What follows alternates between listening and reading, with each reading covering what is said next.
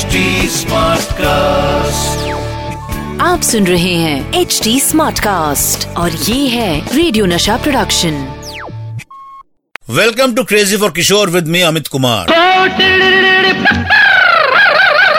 ये है crazy for Kishore hello दोस्तों। आज मैं बाबा और एक ऐसे म्यूज़िक कंपोजर की बात करने जा रहा हूँ जिन्होंने बॉलीवुड के लिए चार डिकेट्स तक म्यूज़िक दिया।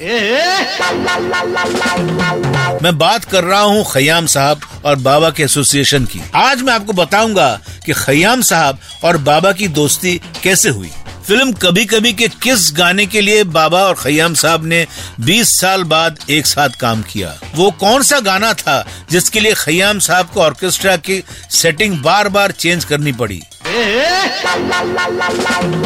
दोस्तों, बाबा और खयाम साहब ने पहली बार 1954 की फ़िल्म धोबी डॉक्टर में एक साथ काम किया था। इस फ़िल्म में बाबा हीरो का रोल प्ले कर रहे थे और खयाम साहब एज अ म्यूज़िक कंपोजर काम कर रहे थे। इस फ़िल्म में महमूद भी बाबा के यंगर ब्रदर का रोल प्ले कर रहे थे। फ़िल्म के दौरान बाबा महमूद और खयाम साहब में अच्छी दोस्ती हो गई थी। और इस फ़िल्म में बाबा ने खयाम साहब के लिए चांदनी रात में चाँद कहाँ है मेरा गाना गाया।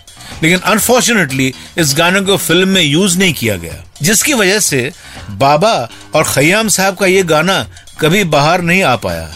लेकिन इस फ़िल्म, धोबी डॉक्टर का एक बड़ा ही सुंदर गाना था, पीहू पीहू बोले रे पपीहारा। तो भाइयों खयाम साहब और बाबा के बीच इस तरह के एक रिलेशन की शुरुआत हुई। यारो बाबा और खयाम साहब ने वैसे तो 54 में आई फ़िल्म धोबी डॉक्टर में साथ काम किया लेकिन 20 साल के लंबे अंतराल के बाद फ़िल्म कभी कभी में फिर से इन दोनों को एक साथ काम करने का मौका मिला।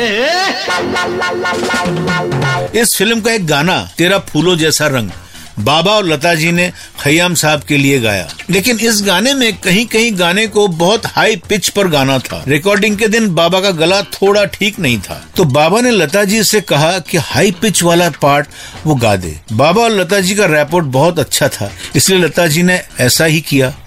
फ़िल्म कभी कभी के बाद बाबा और खयाम साहब ने बहुत सी फ़िल्मों में साथ काम किया।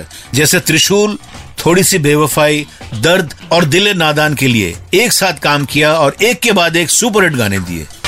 फ़िल्म थोड़ी सी बेवफाई का एक गाना, हज़ार राहें मुड़ के देखी तो आप सबको याद होगा ही। इस गाने के पीछे एक बहुत ही इंटरेस्टिंग कहानी है। खयाम साहब ने ये गाना बाबा को अपनी आवाज़ में रिकॉर्ड करके भेजा। बाबा प्रिपरेशन करके जब फ़र्स्ट रिहर्सल के लिए पहुँचे और ऑर्केस्ट्रा के साथ जब इस गाने को रिहर्स किया तो बाबा को थोड़ा कंफर्टेबल नहीं लगा, क्योंकि इस गाने में शब्दों के बीच में म्यूज़िक टोन थे। बाबा और खयाम साहब का रिपोर्ट बहुत अच्छा था। तो बाबा ने उनसे कहा कि गाना थोड़ा डिस्टर्बिंग लग रहा है। इस पर खयाम साहब ने बाबा से कहा कि अगर ऐसी बात है तो शब्दों के बीच से म्यूज़िक टोन हटा देते हैं। खयाम साहब ने पूरे ऑर्केस्ट्रा की सेटिंग चेंज की और बाबा ने एक बार फिर रिहर्स करना शुरू किया। दो तीन रिहर्सल्स के बाद बाबा ने खयाम साहब से कहा कि नहीं, जो आपने ओरिजिनली कंपोज किया था खयाम साहब, वो ज़्यादा ठीक लग रहा था। खयाम साहब ने फिर से ऑर्केस्ट्रा की सेटिंग चेंज की और फिर ये गाना रिकॉर्ड हुआ। बाबा के काम करने का तरीका बहुत यूनिक था। वो हमेशा यही चाहते थे कि जिस किसी गाने में वो इन्वॉल्व हैं, वो गाना अच्छे से अच्छा बने। बाबा को अगर कभी किसी बात में कुछ भी कमी लगती थी तो बाबा इस बात को खुल के सामने रखते थे। और अगर उन्हें लगता था कि नहीं, वो शायद गलत है, तब भी वो अपना सजेशन बहुत ग्रेसफुली वापस ले लेते थे। मतलब ईगो जैसी कोई बात नहीं थी बाबा के अंदर। तभी तो बाबा के साथ उनके दौर के हर म्यूज़िक कंपोजर ने काम किया है। और आज भी बाबा को हर कोई बहुत रिस्पेक्ट करता है। फिर मिलूँगा, और फिर से बात करेंगे बाबा के बारे में, आपके अपने शो क्रेजी फॉर किशोर में। आप सुन रहे हैं एच डी स्मार्ट कास्ट और ये था radio Nasha production H smart Smartcast.